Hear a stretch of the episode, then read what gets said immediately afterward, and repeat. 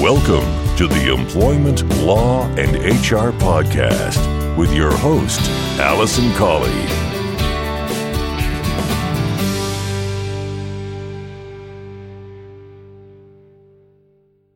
Hello and welcome to this episode of the Employment Law and HR podcast. I'm your host, Alison Colley, and this week's episode is actually episode six or part six of my unfair dismissal series.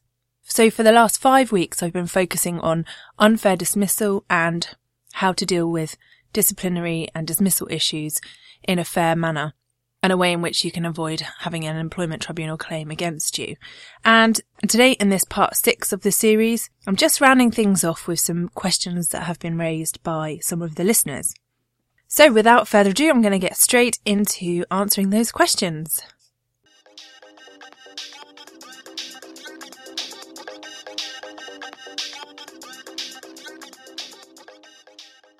So the first question that I've received from a listener is actually one which I am asked quite a lot and which comes up quite a lot in quite a lot of scenarios.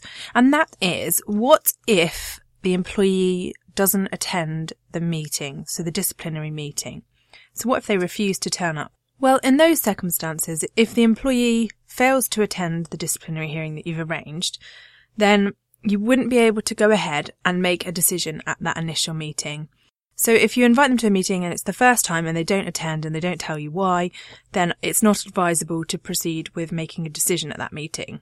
You should offer an, an opportunity to rearrange, so to contact the employee and find out why. Obviously, if it's because they're not available or because their companion's not available, then you need to make arrangements for another time. If it's just that they haven't turned up, they just don't want to go, then you need to have a look at what your own procedures say about their failure to attend.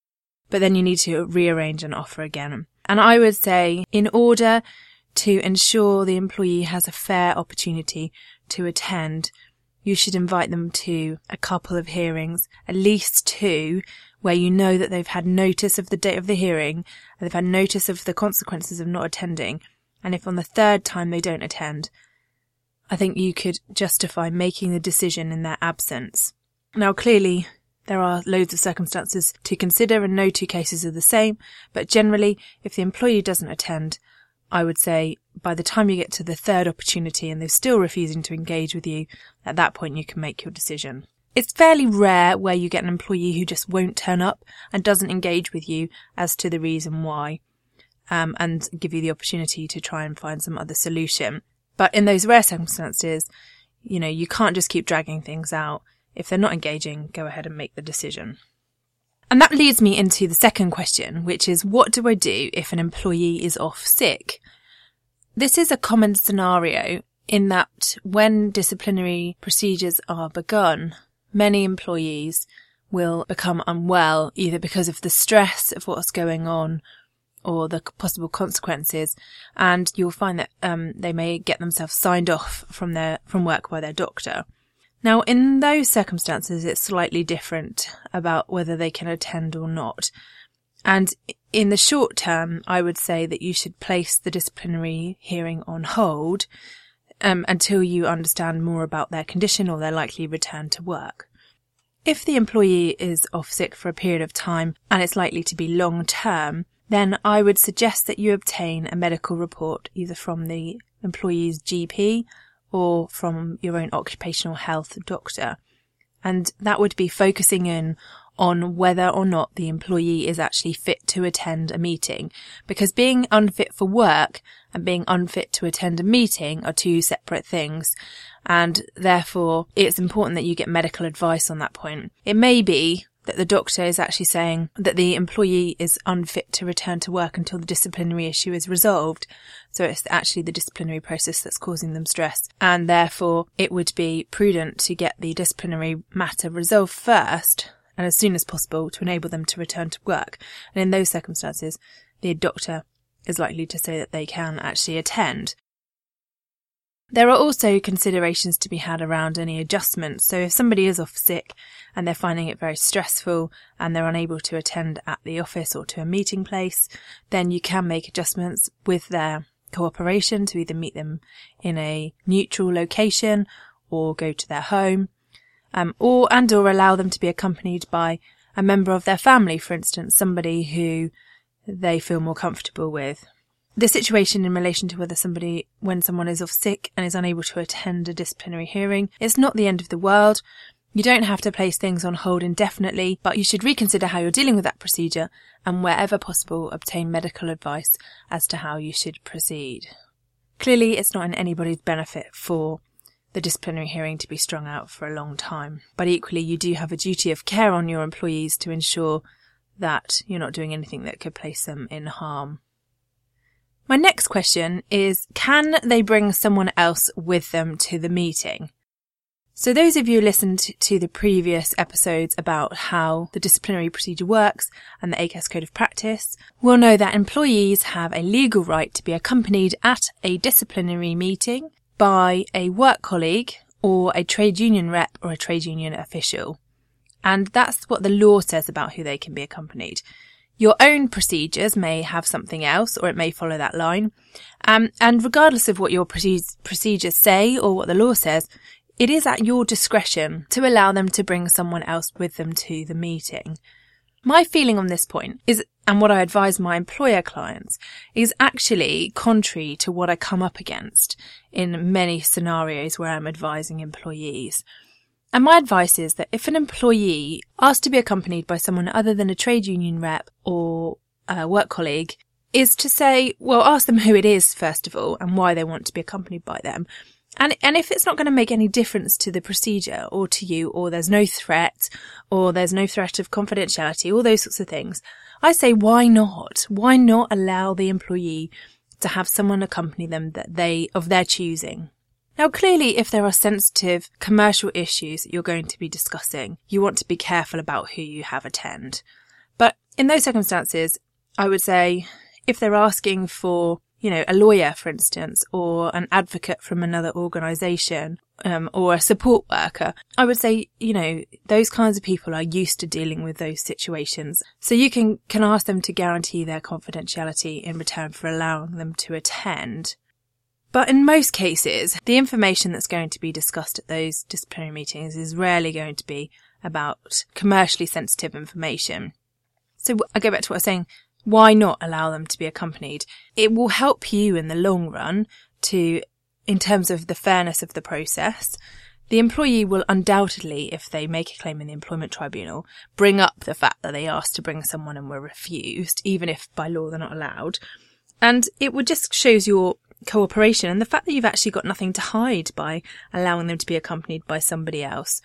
I actually tell my employer clients that if the employee is allowed to bring a legal representative, for instance, or, you know, a support worker if they're unwell, it actually will help with the process. It will help speed things up because they're professional people. They're, they're used to dealing with it and they will know and help sometimes in reining in their client when, when they can go off track.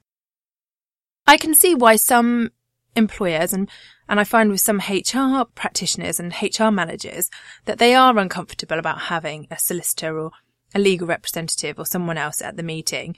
But again, I just think if you've got nothing to worry about, if you've done your investigations correctly, if you're confident in the, your procedures, your, the purpose of the disciplinary hearing is that to allow the employee to have their say. It's not about catching somebody out. So yeah, why not let them have somebody else? So in answer to that question, yes, it's at your discretion to allow them to bring someone else with them to the meeting. Next question is, if you have a small organization and there is only really one person who can handle the process, how do you deal with it? What this question is regarding is the fact that the ACAS code and guidance suggests that it should be, there should be a division in the processes. So that is to say, there should be a division between the person who does the investigation and the person who makes the disciplinary decision. Now, employment tribunals recognise that in small organisations this might not always be possible to do so. And in fact, in the ACAS guidance that accompanies the ACAS code, it does say that you can bring in somebody external to deal with it if necessary. And certainly some of my clients have done that. They've brought me in as an external person to either handle the investigation side or the actual hearing so that there's a division of processes. But not all businesses can afford to do that. And or they might not have anyone appropriate who they can um, call upon to ask. So in those circumstances, if it really is just one person who is the uh, investigator and the disciplinary, then I would say my best tip in those circumstances is to ensure that you write down and have a note of your decision making process and make it clear to the employee involved that you are having a division of tasks, if you like.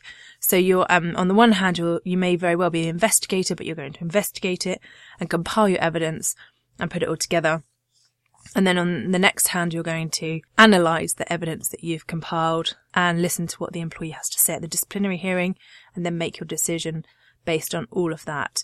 If you are the only person and you do find yourself with an employment tribunal claim against you, if you can justify your decision making as to why you're the only person and why you didn't feel it appropriate to bring anyone else in to do it for you, and then you can produce evidence of how you've dealt with it and you can explain that in a fair way, then it's unlikely to go against you in terms of the process and the fairness of your decision. Ultimately, you have to be able to justify the decision that you've made. If you decide to dismiss an employee following something like an allegation of misconduct, you have to be able to justify your decision for that and that it was a reasonable one to make based on the information that you had obtained.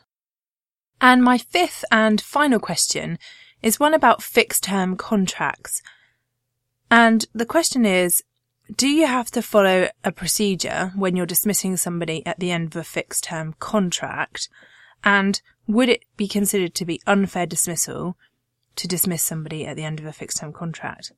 The ACAS Code of Practice specifically doesn't apply to, to the termination of a fixed term contract. So that's a, fi- a fixed term contract is one of a specific duration or for a specific task, for instance.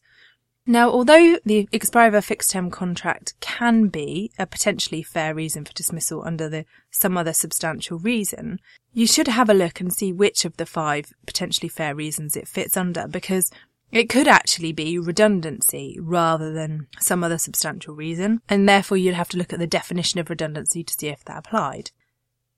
Let's take, for example, you've got somebody who works for you who is employed on a three year fixed term contract because you have some additional work. So you've, you've won an additional contract to supply somebody with um, goods and you need additional staff for that contract. So you take on an employee for a three year fixed term contract because you don't know after the term if whether or not you'll be able to continue to sustain their employment. Now, if you want to terminate that employment, at the three year point. They will, of course, qualify, they'll have the continuous service to qualify for rights in relation to unfair dismissal. So, you then need to look at whether you have one of the five potentially fair reasons for dismissing that employee. It's not always the case that it would just be fair to dismiss them because it's the end of a fixed term contract. You need to look at actually what is the reason for the end of the contract and for the failure to renew that contract. And it could very well be that it's a redundancy situation, which would then trigger the requirement in terms of consultation and redundancy pay. I do know of some employers who use fixed term contracts as a way to monitor performance and to try to get round the obligations in terms of unfair dismissal. They will say to an employee if they're not doing very well or you know, they just want to get rid of them, their face doesn't fit, that they're terminating their employment because it's the end of the fixed term contract. Now, that ne- won't necessarily be a fair dismissal. And if the real reason is to do with their capability or their conduct, for instance, and you haven't gone through the necessary processes, then they could have a finding of unfair dismissal. So, contrary to popular belief by some people, you can't just dismiss an employee who's been employed for more than two years without having go going through a due process and having a potentially fair reason for dismissing them. One example of where it will be fair to dismiss them and it will be some other substantial reason for their dismissal is where you have an employee who you take on, for instance, to cover maternity leave. If at the end of the um, maternity leave, the original employee decides to return to work and there's no longer work available for the employee you've taken on on a fixed term contract, then it would be fair to terminate their employment at that time because if you didn't, you wouldn't be able to allow the employee on maternity leave to return to work. So in answer to that question, I would say yes, you should follow some form of procedure in terms of the expiry of a fixed term contract. You should initially ascertain exactly what the reason is for not renewing that contract or for terminating the contract at the end of the fixed term period and then apply the procedure that is relevant to that reason. So the real reason why it's ending. Now, fixed term contracts are um, an interesting area and I will be focusing on those in the future. I'll do a future series giving a few episodes that's focusing on fixed term contracts for those who are interested.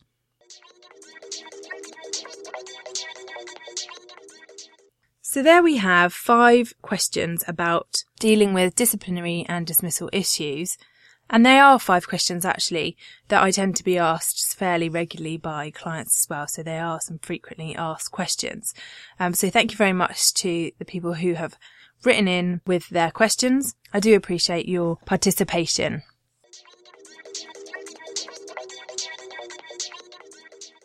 So that draws to a close the mini series on disciplinaries and unfair dismissals. I will be publishing my top 10 tips for ensuring a fair disciplinary process with regards to conduct issues. And that will be available to anyone who has subscribed to my newsletter. So if you're not on the newsletter, you can do so. You can subscribe on my website, which is viceforemployers.co.uk. Of course, as I said throughout this, if you have a scenario in relation to disciplinary or unfair dismissal issues and you're not sure what to do, you should ensure that you get advice at the earliest possible stage so that you can avoid having to face an employment tribunal. I'm happy to help out with anything or answer any questions. And if you want to reach me, you can contact me by email, alison at realemploymentlawadvice.co.uk. This episode of the Employment Law and HR podcast is brought to you by the HR Harbour. The HR Harbour is a cloud-based personnel records system. Within HR Harbour, you'll have access to various resources as well as advice and assistance, and you will also have the added bonus of being able to store your employee records in a safe and secure cloud-based portal which can be accessed anywhere that you have access to the internet. So if you're interested in a no obligation trial of the HR Harbour, then do drop me a line, alison at realemploymentlawadvice.co.uk and let me show you how great HR Harbour is for your personnel and HR processes. Thanks for listening and have a great week. Thanks again for listening. Just want to finalise by saying I wouldn't be a lawyer unless I had a legal disclaimer.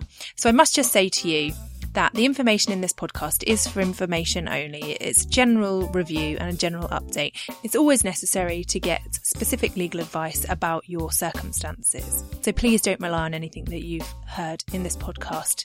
But please do feel free to contact me if you'd like further information or specific advice.